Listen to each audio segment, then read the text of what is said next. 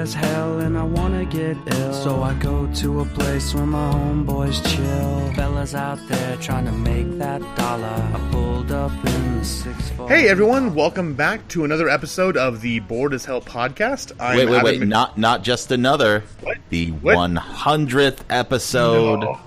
Oh my god, we did it! We're a hundred. Oh my god, we're old. Hundred, Hundred, hundred, hundred. made it to a hundred. Yes, actually, So- uh, 100, 100 episodes. How did we get this far? Congratulations. Well, thank you. Oh, I mean, Thank you. who who is this, by the way? There, there's some weird female voice on the uh, on the Oh, boy. podcast. Who is the female? Oh, it's a female. uh, should I introduce myself then?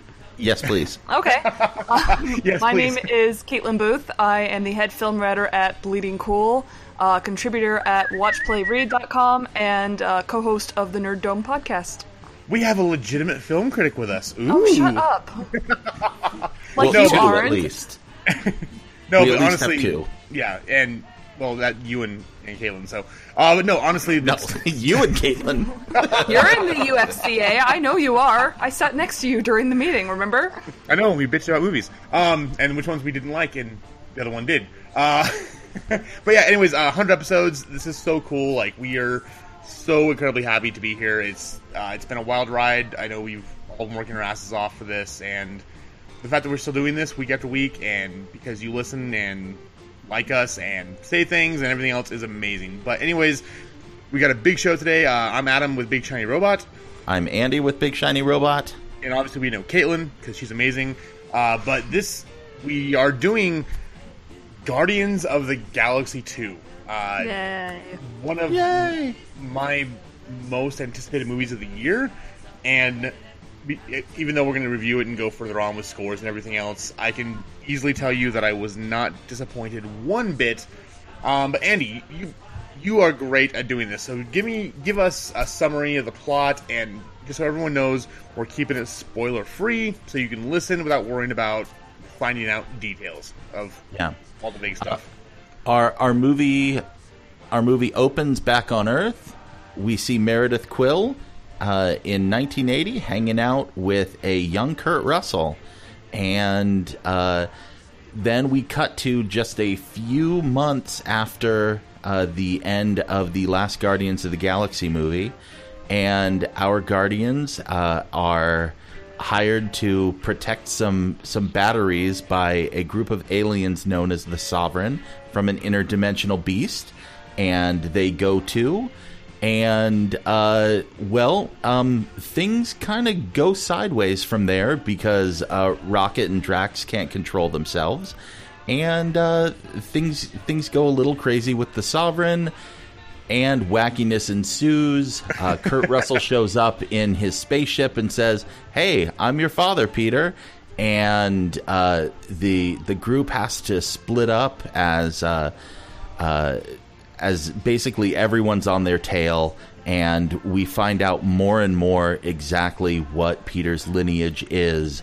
And uh, what the major threat to the galaxy is that our guardians will have to face uh, really great. Um, everyone uh, comes back to to chase them. The the Ravagers, led by Yondu Udonta, are are back uh, chasing them, and so uh, there's a lot of heat on them through the whole movie, and uh, there there are betrayals, uh, there are new allegiances made, lots and lots and lots of fun. Um, but really, the cool thing that I liked about this movie is it wasn't so much about the plot; it was about these relationships.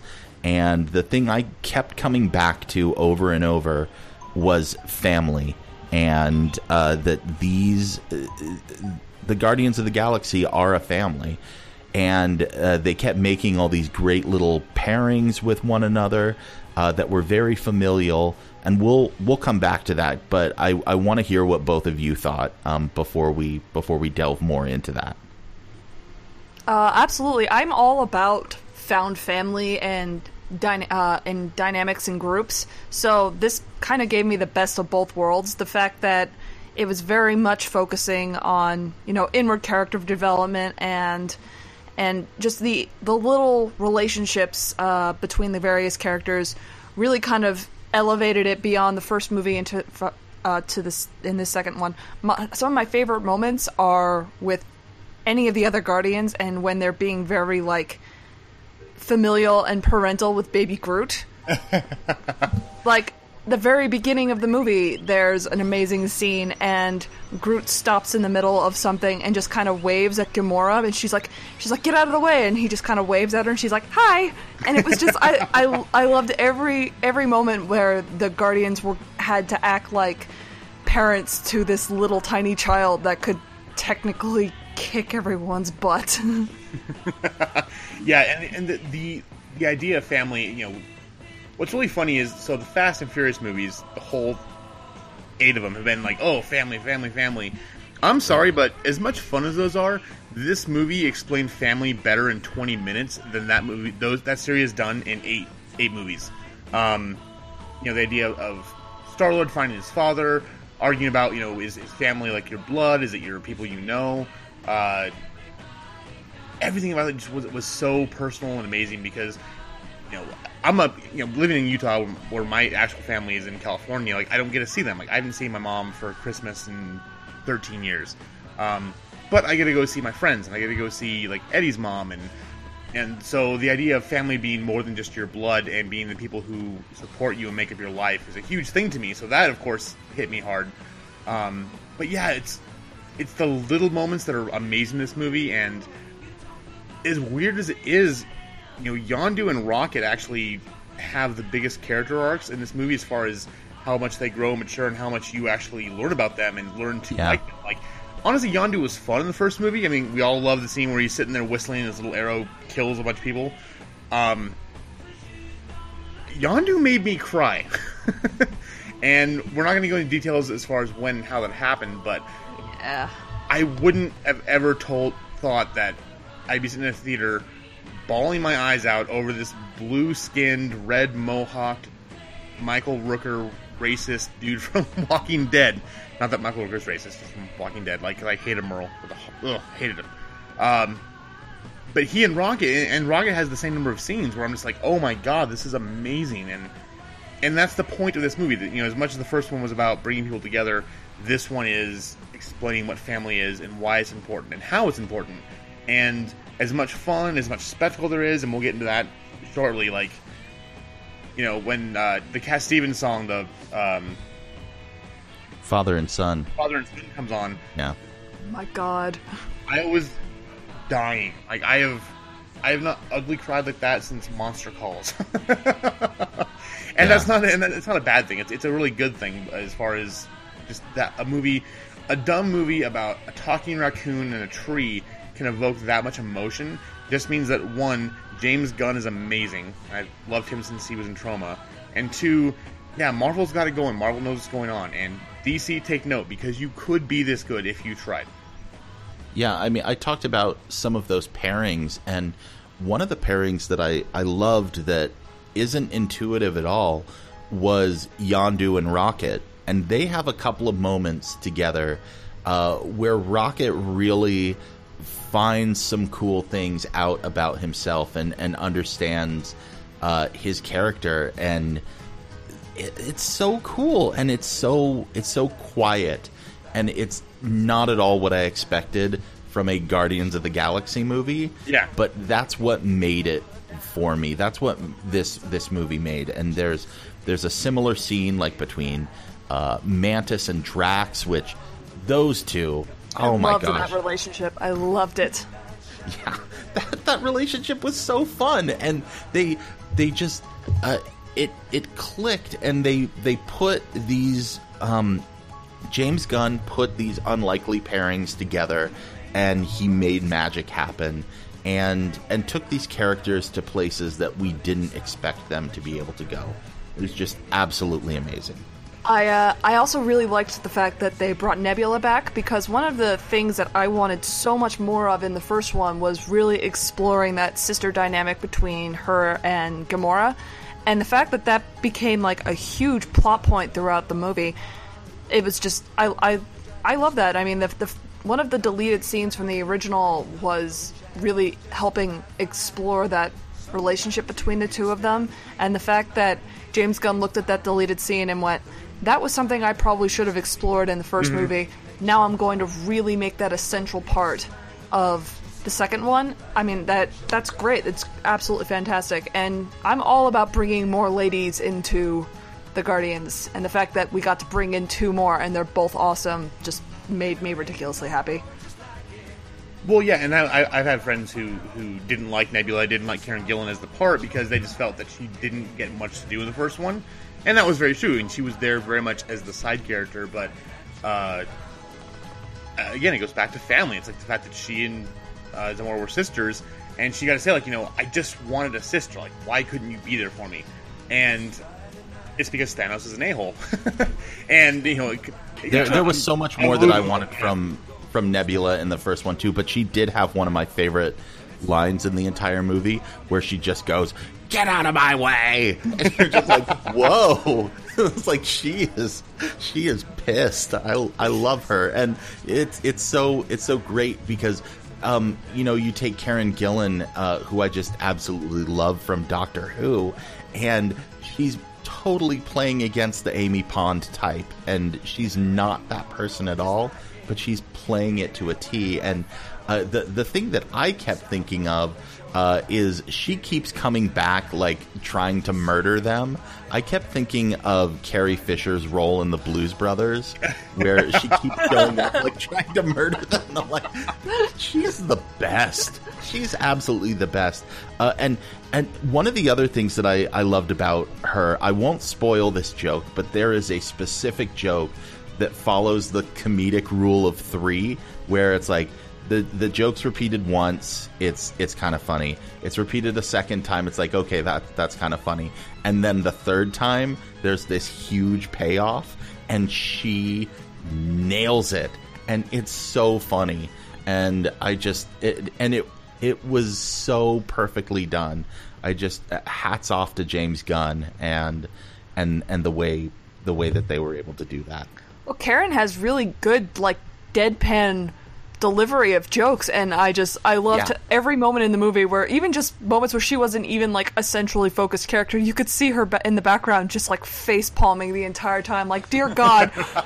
And it was like, and it was those moments where it's like, yes, I can actually see how these two characters are related because half the time Gamora's in the background going, "Dear God, seriously? Like this is what's going on? Like what is my life? Why am I hanging out with these people? What is wrong with these people?" Yeah, well, and that was her her big shtick in the first movie. She's like, "I'm going to die with the biggest idiots in the galaxy," and and now her sister gets to do the exact same thing, and it's it's great. One of the other things I really loved was the the paternal relationship between Kurt Russell and Chris Pratt, and man, Chris Pratt has really grown as an actor, and we get to see two or three moments here where he just really shines, and he gets to show a, a vast gamut of emotions, um, uh, of how he feels about about his father, this emerging relationship with him, how he feels about his mother, and how uh, those memories of her are still so central to him, and uh, the the hurt inside of him that that still that still brings to him, uh, and this is a universal story. Even though this is about uh, an an Earth kid who was abducted at the age of eight and has since spent his time with space pirates and a living planet, this could be any relationship between uh, a kid who's grown up and his father who was absent from his adolescence. Why did you leave? Why didn't you come back?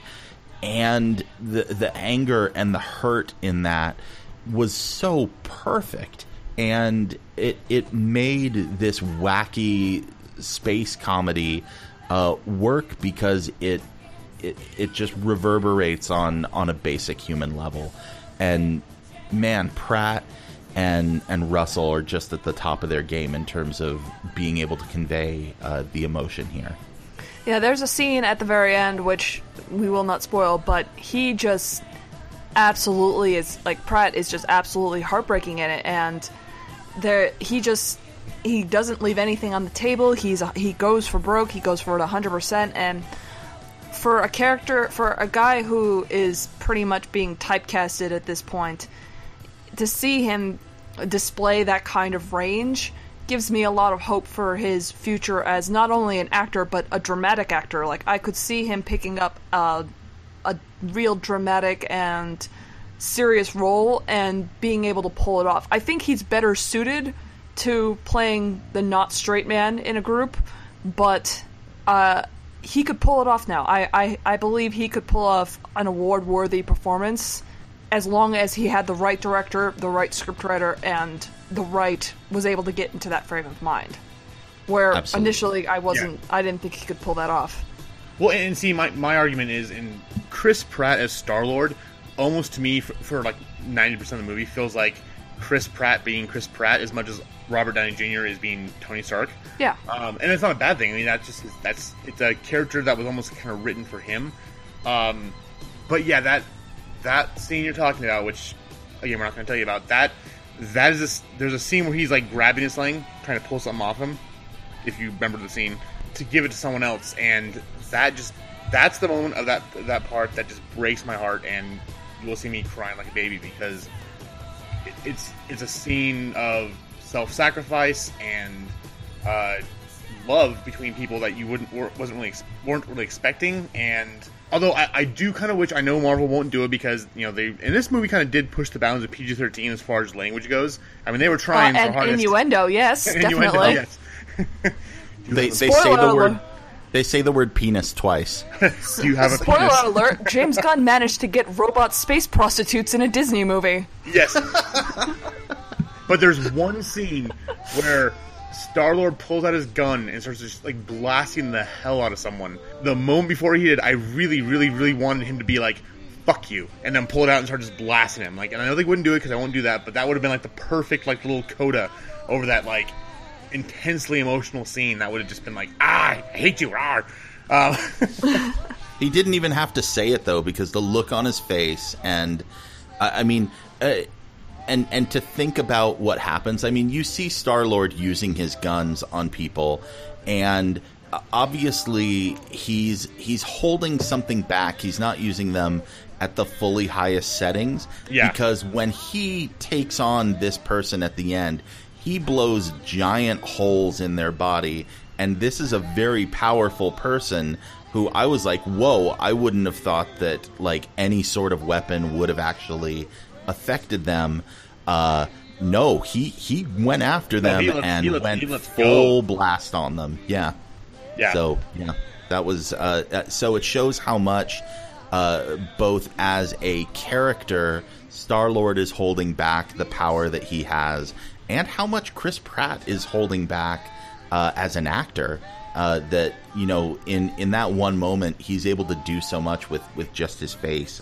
yeah, no, it was it was a great scene, and oh, there's so many other great scenes. I mean, and, and if we're going to dive deep into this, like you know, the, the cinematography and so, I mean, yes, they do kind of overuse slow mo a bit, but there's one amazing scene where uh, two characters are walking down like a gangplank, and we'll just say that it's it's raining something in slow motion, and the way they shot it was just absolutely gorgeous, and oh, there's the opening scene when you know because Baby Groot plugs in this little like sound system, and he's dancing around to the song, and in the background, kind of out of focus and blurry, is all this crazy action going on with all the other Guardians fighting this monster, and like. So while the focus is on Groot, you're still trying to watch both things, and I love when that's like one of my favorite things directors do. Like we were talking about uh, before we before we uh, started recording was Guy Ritchie did it with uh, Man from Uncle when uh, Armie Hammer's in the uh, not Armie Hammer, uh, Henry Cavill. Henry Cavill. Yeah, he's, he's sitting in the in the car eating lunch while you're seeing on the windshield the reflection of all this this crazy boat chase with crazy things going on with Armie Hammer, and that scene just cracks me up, and it's one of my favorite tricks. And God damn it, James Gunn just does it beautifully in this one for the opening scene. I, I love that particular slow motion scene you were talking about uh, because I actually saw that clip at uh, in Hall H at San Diego Comic Con nice. last year, and I was that was when I knew that I was going to love this movie because I was like that is perfect. Everything about that scene was perfect, and I'm so glad that that scene made it entirely into the movie too because that was something I was like I really hope they don't edit this or they don't cut it or anything. I hope I get to see this scene again What was that? Did they have the same song over it when they showed it to you? Then the because that would Yellow. come a little bit closer. Oh, come on. Did they- yeah. I can't remember. There was a lot I- to take in during that Hall H presentation. Yeah, because I remember, uh, at- you know, when when you were talking about it at Salt Lake Comic Con, and you were talking about soundtrack. You're like, well, we know that uh, Fleetwood Mac, uh, the chain, is going to be in there, but um, yeah, so they they must not have had that s- that picked out there. But it was so funny because that song worked so perfectly in that scene, and it was not at all what I was expecting. Like that particular song to to do uh, in in that movie. It just uh, it's James Gunn is a genius in being able to meld like really odd uh, music tracks to these scenes, but um, but yet they they work really perfectly. So mm-hmm. I was I was I really actually- impressed with that. I didn't look up the soundtrack for Volume 2 at all before seeing the movie because I, I was like, I didn't know anything about the soundtrack going into the first one, so I wanted to go into the second one not knowing anything about what the soundtrack was, and I'm really, really glad I did that. So if you haven't seen this movie yet, do not look up the soundtrack if you can get away with it because it's just. it's so good. I know it's so good, but I'm really glad I didn't know any of the song cues before they came on because it actually really enhanced the experience for me. Well, and see, it's funny because the the episode before this, uh, Andy and I kind of broke down the soundtrack, and we kind of guessed and discussed what you know which scene would go with which song, and and we were right with some and wrong with others. And I'd mentioned that you know like while I've heard of the songs, I wasn't as familiar with them as I was with Guardians Volume One, and I was kind of worried because I was like, ah, it's it's like a deeper dive and a deeper cut.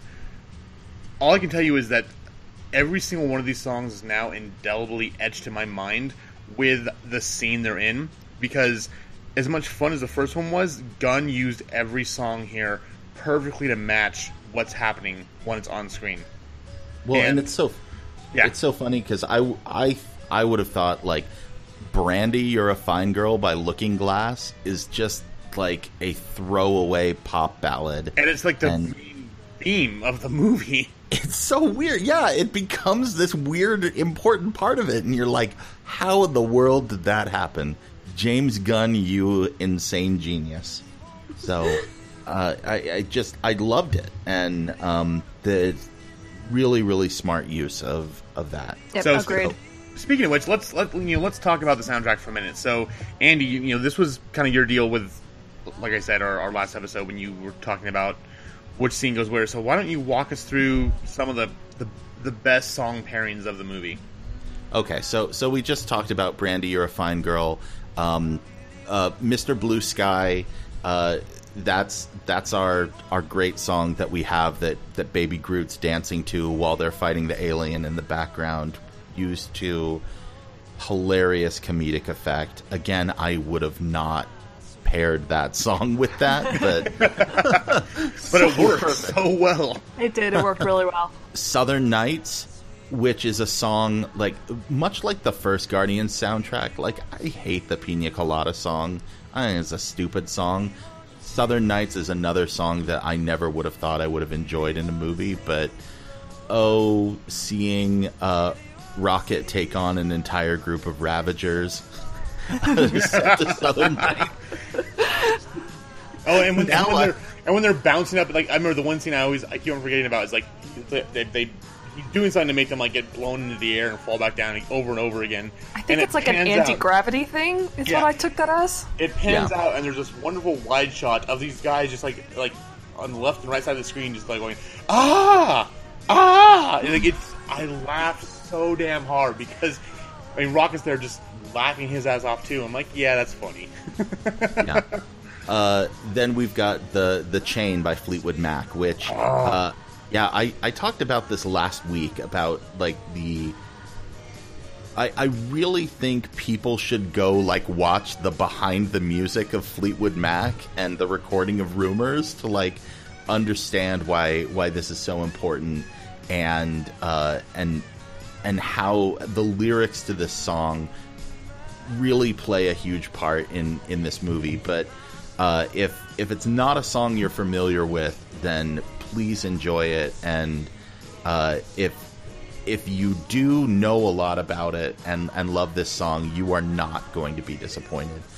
Um, we talked about come a little bit closer during that uh, that that scene with with the arrow again perfect um, boy was i wrong about the use of my sweet lord and and george harrison uh, with with where it was but used very perfectly uh, and I again I love that song. If you want to hear me gush about why I love that song for like 10 minutes on the last episode, you can go listen to it.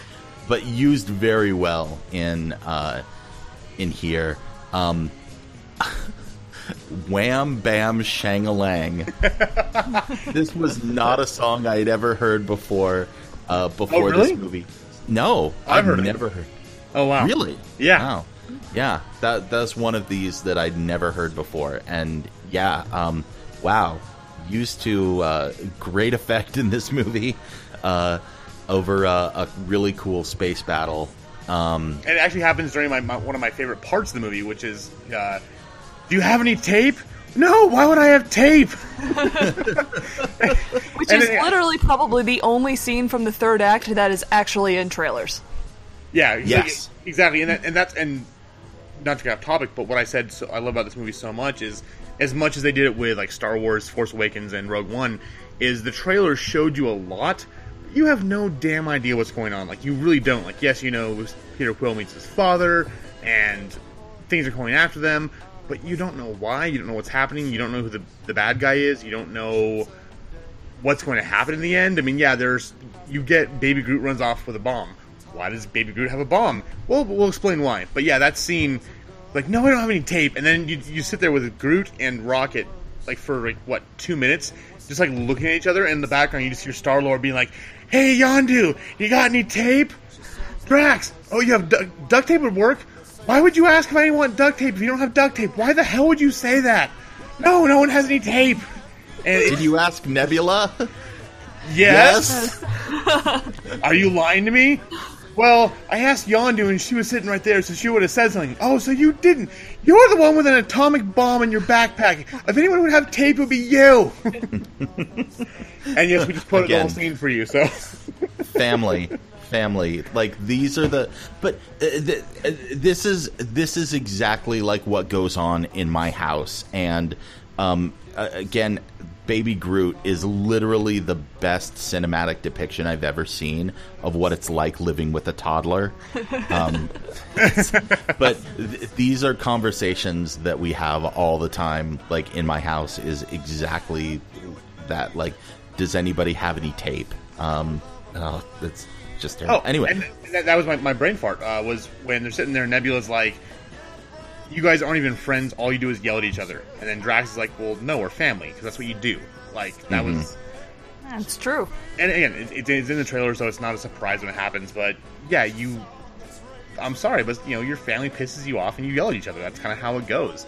And whether again that's your blood family or your best friends or the people you surround yourself with, uh, that's kind of the point of the movie too. Is just because you're not related by blood doesn't mean that someone isn't your your brother, sister, or anyone else. So yeah uh, and and finally to wrap up father and son you you mentioned that uh, Oh, my God. to very poignant effect i mean we we knew like how can you have this song and not like have it be like a giant tearjerker uh, and then the rest of them surrender guardians inferno and flashlight are all the soundtrack to the credits yeah, I and have- honestly, I was really glad they got the sneepers to do that because they're really hard to find.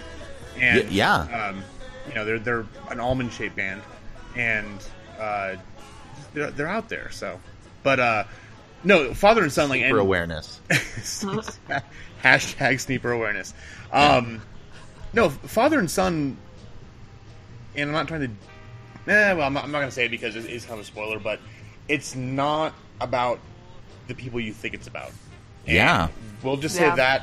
And the, the yeah line- again boy was i wrong about what i thought that i said like this is a song meredith quill like trying to explain to Right? peter who her father is and so oh, totally wrong on that context and so perfect just Yes. so perfect so perfect. And you know, it was if, if you're if you're following along like beat by beat, um, the ending is foreshadowed like at the beginning of the movie. Uh, there's some things that are said and happen that you're like, oh, I, I get what's going to happen. And even though I knew what was going to take place, it didn't change the fact of how emotional it was, and I wasn't expecting. I didn't expect it the ending to be so beautiful. Like it was. It was a very much Empire Strikes Back kind of thing because again, this is like the second in the trilogy.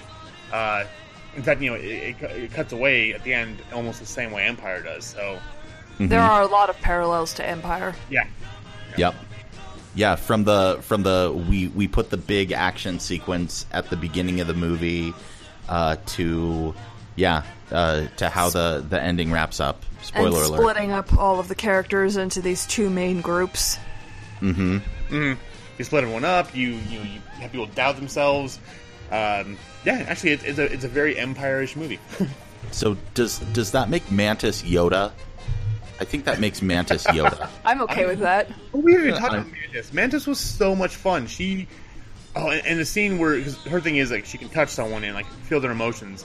And there's a beautiful scene where Drax is talking about his family, ah. and she touches him, and it finally comes through. Like he, you know, as much as the the thing is, Hulk says, "Hey, my secret is I'm always angry."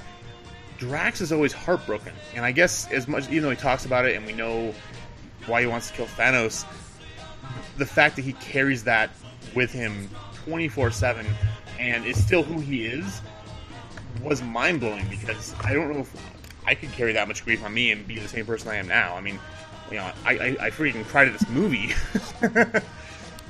Yeah, absolutely. And and she was so great and and the pairing the two of them together because they they're both they're both very different in terms of of how they emote and how they talk to other people because Drax is like, "Oh, I'm very literal and I don't use metaphor." And and Mantis literally has never met another person except for ego. And uh just uh, and and so she talks and she's like i'm i haven't been trained to socialize with other people and and so it's really fun to put these two people who don't know how to talk to other people uh, together. And uh, their conversations are just some of the best. I mean i feel like i'm beating a, a dead horse because th- those were some of the best scenes. They're just they're Dude, so platonic good. relationships, especially like with a very parental type of thing. I I loved the fact that they went that direction with Mantis's character because they very easily could have tried to pair her off with somebody or anybody, but it's very, you know, he very much treats her like he like she's his new daughter, and I I love that. I hope they don't like brush that aside in future movies. I hope they still address that and still have him being very parental towards her because that was just fantastic. Absolutely Oh, yeah. fantastic. Absolutely true. And it's i hadn't even thought about that but that's a great dynamic is you you introduce this character who is ostensibly like uh very beautiful and there's no romantic anything. It, but she does have fully formed platonic relationships with other people. That's really great. And you know uh, uh, oftentimes we like to talk about not only what a movie's doing in terms of oh there's explosions and it's fun but what is it saying? What what does it do to inform our social context in 2017 and and what is it trying to say? And the fact this feels like a very bold statement to be making right now that a family is a group of people who love one another and who take care of one another and it doesn't matter uh, who you are and you know love makes a family and uh, that doesn't have to be a monogamous man and a woman who create a child. It can be uh, a, a crazy group of aliens and a talking raccoon and a tree monster, and and and it works, and it's and, and it's so beautiful, and the fact that you know you can say you can have respectful, loving, platonic relationships between adult men and women uh, is actually a pretty bold statement uh, for Hollywood because that almost never happens in movies. Like, count on your hands like the number of uh, characters who who show up who uh, you know who could be romantic objects and who end up only being in strong platonic relationships. There really is. happen. There really aren't any like like there's a, a pseudo romantic thing going on between Star Lord and Gamora, but I could still very easily. It can still very easily be read as platonic, even with all of the little hints that they drop throughout the first and even the second movie. But Mm-hmm. The fact that Nebula and Mantis are both pretty much never damseled in any way is just uh, absolutely incredible. Like, Mantis at one point does kind of quote unquote need to be saved, but that's after she saves everybody else by being a total like, amazing person. out. I tried to warn her. and, and again, it's it's yeah. The, the the comic timing of this movie is so great because that scene is a really impactful moment. You're like, oh wow, this is so cool. Like it is the cool like the you know the, the money shot of like the the swinging around wide shot, seeing all the Guardians together, like rawr. And this thing just comes and nails Mantis, and Drax like, oh, oh. but uh, So good. um, oh, and, and the one the one person we're forgetting, um, which is easy to, uh, Sean Gunn, uh, James Gunn's brother. Yeah. He did all the mocap for for Rocket for both movies, and he was Kraglin, who's one of the uh, the Ravagers. And Captain's got to teach stuff. that that is my favorite line from the first Guardians. yeah, and I, I can't say like the the line he says that breaks my heart because it's a spoiler. Um, something to do with his friends. Uh, but he gives such. I was so glad to see that he got to be a bigger part of this movie because he's really talented and funny. And he's done a lot of stuff. I mean, he's pretty much in everything James Gunn's ever done. Um, and, And, I don't, Gilmore Girls. yeah, and I don't know if you guys saw this, but he announced at the Comic Con screen he's coming to Comic Con. So Oh Yeah. no, Yeah. that's awesome. he, he actually filmed a little thing for Comic Con, being like, "Hey, hope you like the movie, blah blah. blah. I'll see you in September." So, uh, I, I I love I love Sean Gunn and I I've loved Sean Gunn before I even know knew who James Gunn was. The first James Gunn movie I saw was Slither, and someone had to clue me in. Oh yeah, his brother is Kirk from the Gilmore Girls, and I'm like, what? I'm like, Kirk's my favorite. Kirk's like the guy I identify with. Um, the, not to go too much off on a tangent, but there's a hilarious episode where Kirk makes a short film in the Gilmore Girls, and it is like the best thing that ever happened on that series ever. anyway, I I love Sean Gunn and um, uh, uh, the the father and son scene at the end. His moment there, like he, it's not even a line, but his reaction and the sheer like happiness and what that means to him is just amazing and and he really got a moment to shine and he uh, you wouldn't have expected that but he was he was amazing and he was an essential part of this movie. Yeah, and he's definitely starting to get some recognition because I was just like, I remember seeing an article earlier this week talking about how he became Marvel's secret weapon, and it's actually on the Hollywood Reporter, and it's an interview with him talking about how he is basically Sean Gunn's secret weapon, uh, in going into uh, James Gunn's secret weapon going into all of his movies, and just how he has a much bigger role in everything, and he really he's a much better again dramatic actor than I expected. Because I, I, I was not a Gilmore Girls fan so I've never really seen him in anything. So I was really surprised to see the way he really stepped up in this one and I appreciated that. And I hope he uh, I hope he doesn't go away in f- in future movies. I, I hope he doubt at least will. gets a cameo in in Infinity War I hope everyone gets a cameo in Infinity War oh yeah, I am. And oh, and that that I also was very very excited that this movie stands alone by itself apart from the MCU. Like it didn't. And you know, just so you know, yes, there are five after credit scenes. Stay till the very very very very end because I had friends who left. I'm like, why the hell are you leaving?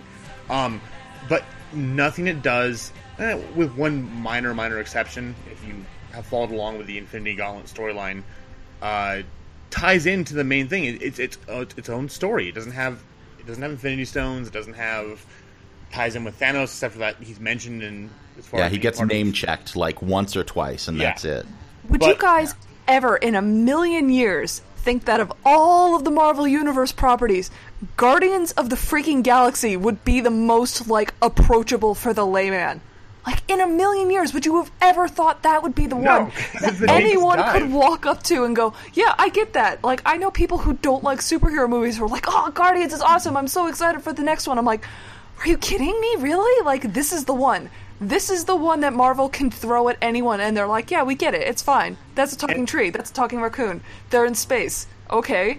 It's just I I still cannot believe that of all of the series, that's the one that everyone's like, "Yeah, we get it. That's the one. We we're all we're, we're good."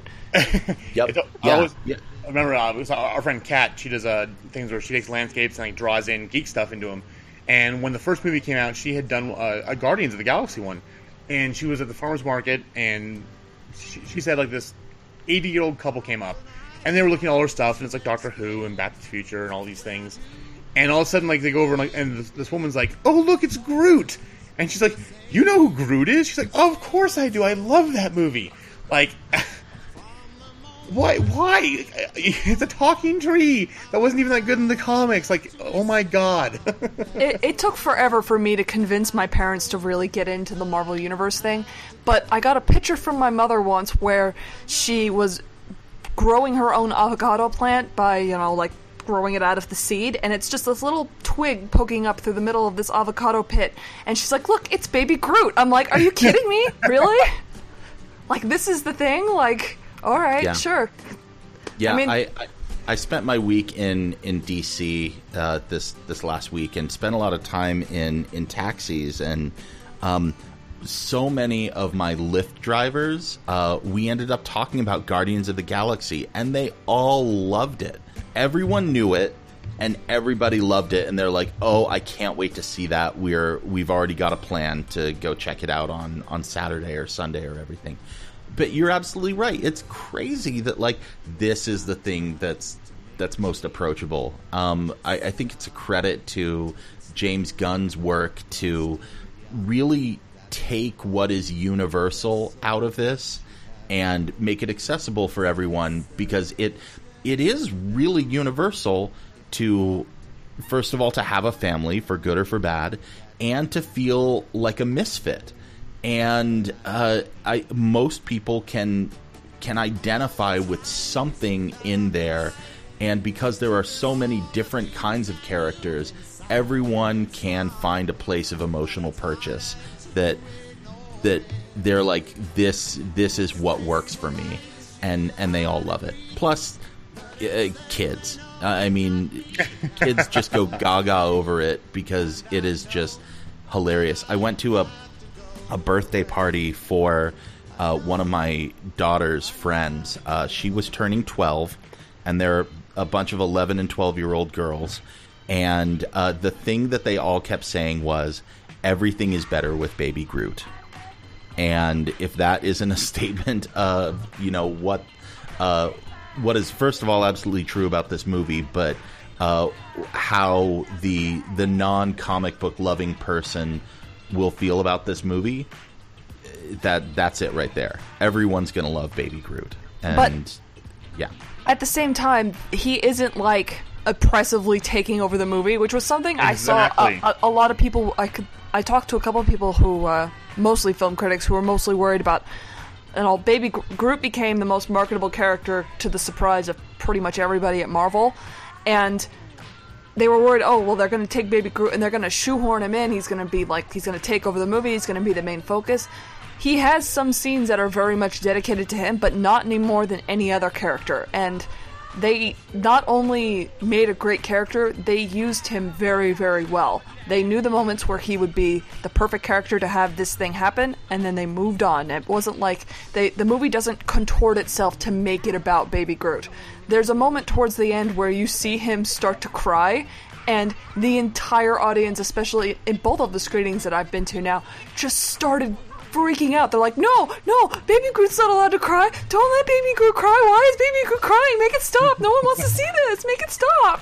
and he has uh, he has one of the one of the best lines in the movie too, which which Rocket translates, and um, uh, it's yeah, I won't say it because it's a spoiler, but I think you know, yeah, the Well, the the, one the- I'm the line isn't a spoiler, but the context very much Yeah. is. The line Yeah. is like, "Welcome to the freaking Guardians of the Galaxy," and he didn't say freaking. I mean, that's in a bunch of the trailers, but Yeah. the Oh, context right. of that scene is is very different than what you're expecting. Yeah, that's true. So that was uh, uh it's just is he's great and the uh there there was so so many little bits of business with with baby Groot that were just awesome. Uh I, if I have one complaint about the movie, it's that it has a incredibly strong opening and an incredibly strong ending, and the middle is kind of weak. Yeah, Um, I'd agree.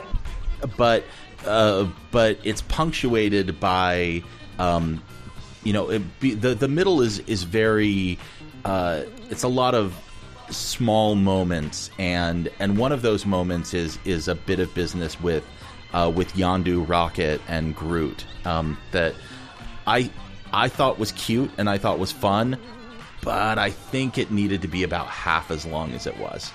Um, it was it was good, but uh, I thought they spent a little bit too much time with it. I, I think they could have done it just just a little bit better.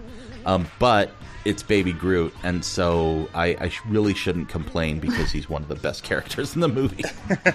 Well, overall, the movie I think was only like ten or twelve minutes longer than the first one, but it all it is kind of like you said. It starts off very strong and it ends very strong, but in the middle, it really kind of lulls. And there aren't very many Marvel movies where I really am feeling the length of the movie, and for some reason, this one really felt kind of long to me, which I think does say a lot about pacing, and that there are some pacing issues, you know, especially uh, Act Two going into Act Three.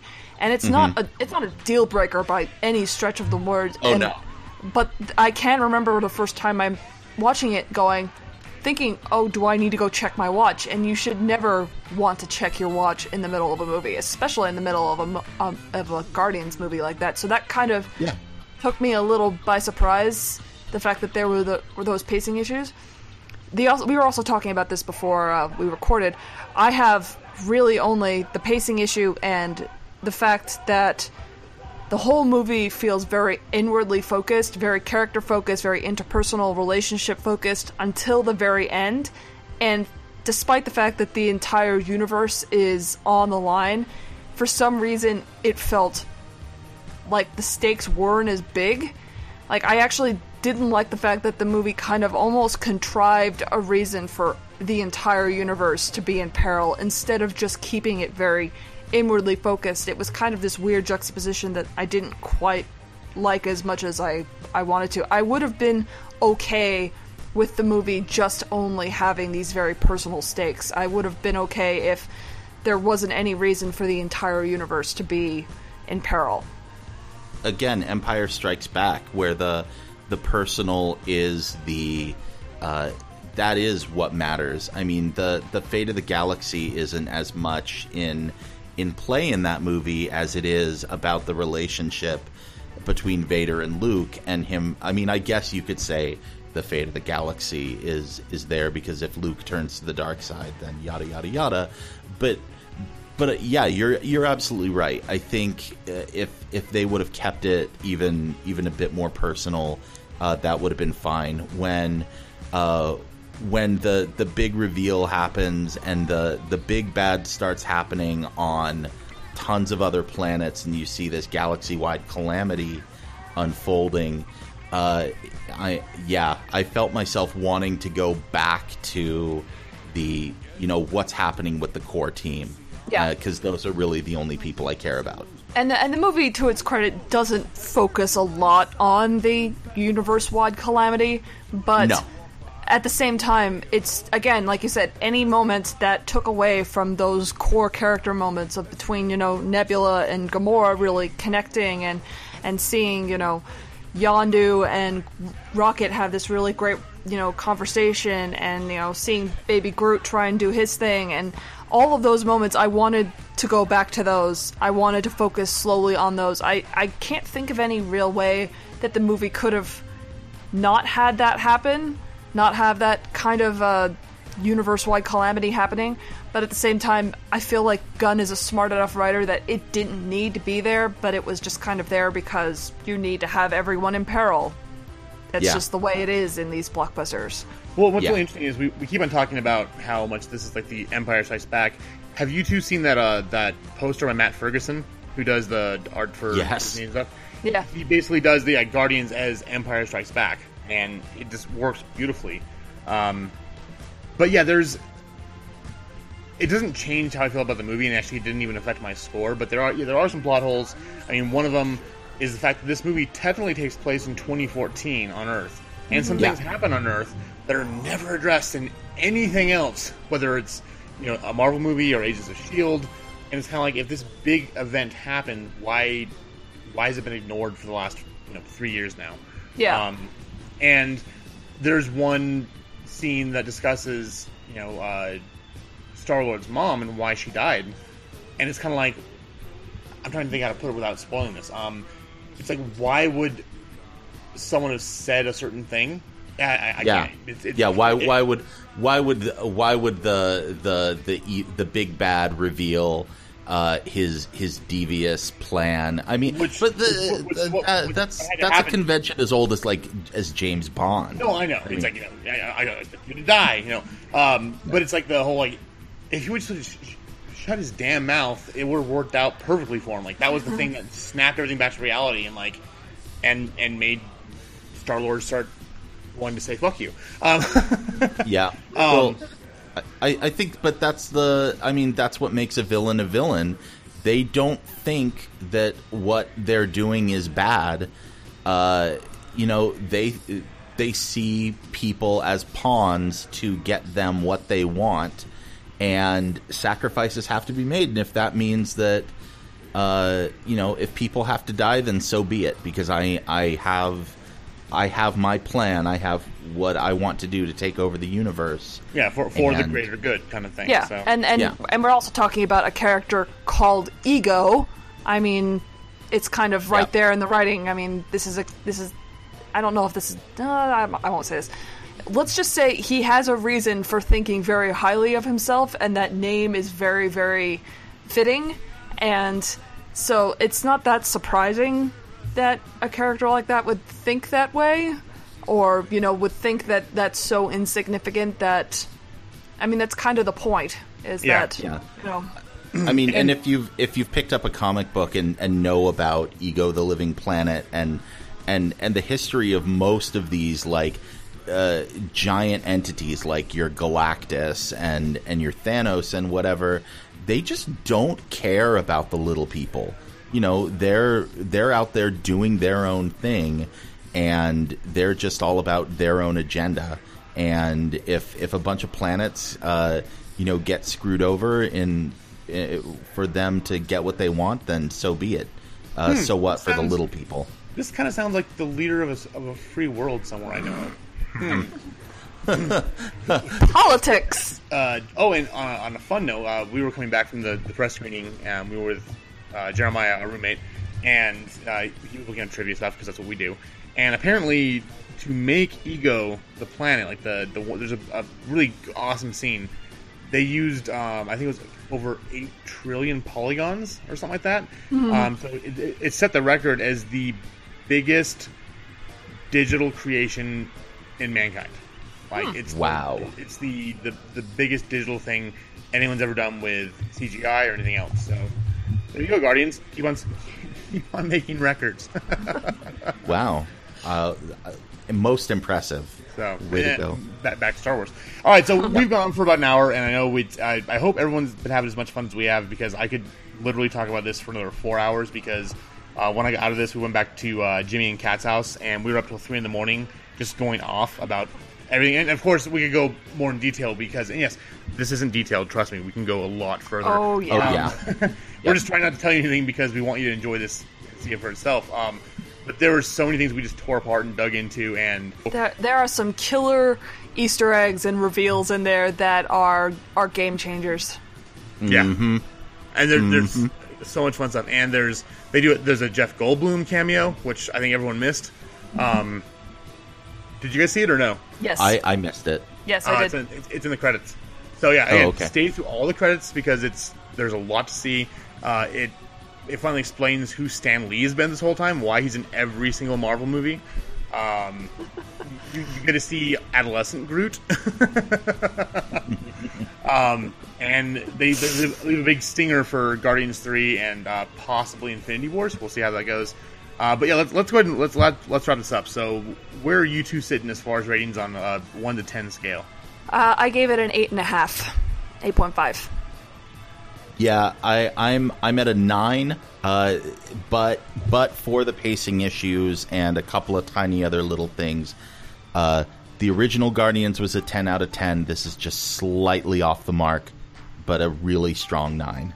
Yeah, as Hey. far as like direct Marvel sequels go, it's not as good as Winter Soldier because Winter Soldier is the best Marvel movie. Fight me. Uh, no, I agree with you. And see, I, I go back and forth between Guardians, Civil War, and Winter Soldier. Those are like my top three that constantly get juggled around. So I'm, But- I'm with Ditto. you. But overall, Marvel has not had that great of a track record as far as direct sequels go. Iron Man 2 is the worst Marvel movie. Thor the Dark World's kind of a mess. World. You Yeah. know, so Yeah. as far as direct sequels go, it's it's uh, looks like they might finally be getting their, their crap together. Yeah, and Yeah. if you think, you think about it, you know, it's because James Gunn loves these characters so much. I mean, he's he's you know, as much as yeah, it is the Marvel universe, so you've already got this, you know, the background of these characters and Thanos and everything else. But um, but you can always tell when a director is a, a talented director, we'll say that, is so in love with what he's doing. Um, that a piece of his soul gets imprinted on the film, and this is James Gunn out there like throwing it out, and like he's you know, if you if you don't follow on Twitter or Facebook, please do. He's an amazing person and actually like interacts with fans, um, shares deep things about himself, like why he's you know why he's how he is, and like his struggles with depression, things he's gone through, um, just as a way to kind of lift people up. But um, I What you mean? You mean there are people out there who deal with mental health issues, and it's a normal part of life? It's almost like we're normalizing mental health. Yeah, but Huh. it's a, that's a That's pretty existing funny. condition now, so it's fine. Um, Yeah. But no, I mean, please, please follow him. He's, he's a great guy. I mean, I've been a fan since his Troma days. Uh, back when Romeo and Juliet with a giant penis monster, which I think he was making a, he was making an homage to with the, the, the penis joke in this movie. Um, Yes. and you know Slither and Super and all that kind of fun stuff. Oh, yeah. But uh, I love that. I, I can't. I can overlook some of his tiny flaws because I had such a good time, and I've seen it twice now. And the second time, I caught so much more than I did the first time, and you know, it, it made me laugh, it made me cry. I got out of the theater and like liked life more. Like you know, I, in my review on Big Shiny, I said it was like a, a beacon of hope in this dark world. Yep. Uh, and so I love that. I'm at 10 out of 10. I mean, yes, I, I probably should be mean and dock it to a 9.5 because of some issues I have too, but I, I can't. no, I, I, go I- with your heart. No, And, Yeah, exactly. That's that, that's the point. It's like there's there's so much about this that's so wonderful and so great, and yeah. it's it makes me happy. Like I want to go see it right now. Actually, I probably am when after I get lunch after this. but no, it's it's it's just nice to have a movie that is so heartfelt and so full of life and wonder and and grief and joy and everything. Every emotion you know to man is in there, and it's. I haven't seen a movie like that in a long time. So I'm I'm so glad that we have this this plethora of movies being made with creators who are obviously in love with the source material. Logan is another really good example. Yeah, Logan was great. Yeah. Yeah, Logan and Deadpool, both Fox properties of all things you would ever think that were made with a lot of love. I mean, just it, there's when something is created with a lot of respect for the source material, with a lot of love for the source material, it makes everything better. And yeah, like I said, I have my issues with it. I probably came come down on harder than most people will, but you know, I also don't think I think the first one was lightning in a bottle, and I don't know if you can ever really capture that again.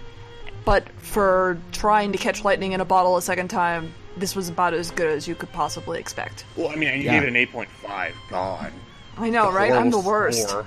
Just the worst. your, your your internet uh, fans or detractors would think you are. So, they already do. oh god, that a hole. Those people. I, I get the best hate mail. At least you get mail. I don't even get mail. I just get. I just. Yeah. But anyways, hey, again, thank you all so much for hanging on. I know this has been a long episode, but we really wanted to take time to dive into this movie because it's great, and we all loved it, and we think you should go see it. And again, thank you all so much. It's been it's been almost two years now, 100 episodes. I can't believe it. I think Andy and I are both kind of dumbstruck because we started this just to kind of do our own thing and uh, you know and get together every week and talk about movies and bitch at each other and have fun. And thank Yep. all of you for for coming along with that. It's, it's, been a wild ride, and I- I'm excited to see what the next hundred episodes bring because we got some really cool stuff coming up. So. Uh, yeah, that's it for this week. Uh, next week we've got uh, Guy Ritchie's King Arthur and also Snatched, which is written by Amy Schumer, starring Goldie Hawn. Uh, kind of worried about that one, but a little bit happier now that I know uh, Amy Schumer wrote it, so that's a good thing. Um, also, Caitlin, thank you so much for being on. It was a blast Oh, yeah. having you. Yes, thank you. You Oh. are always welcome back whenever you want. Trust Oh, us, we love you. I love you Uh, guys it was- too. yeah, it was it was great to have another voice on here and someone who could who could go in with us. But uh, yeah, again, everyone, thank you so much. Happy hundred episodes, and until next week, hail Satan and have a lovely afternoon. I'm Mary Poppins, y'all.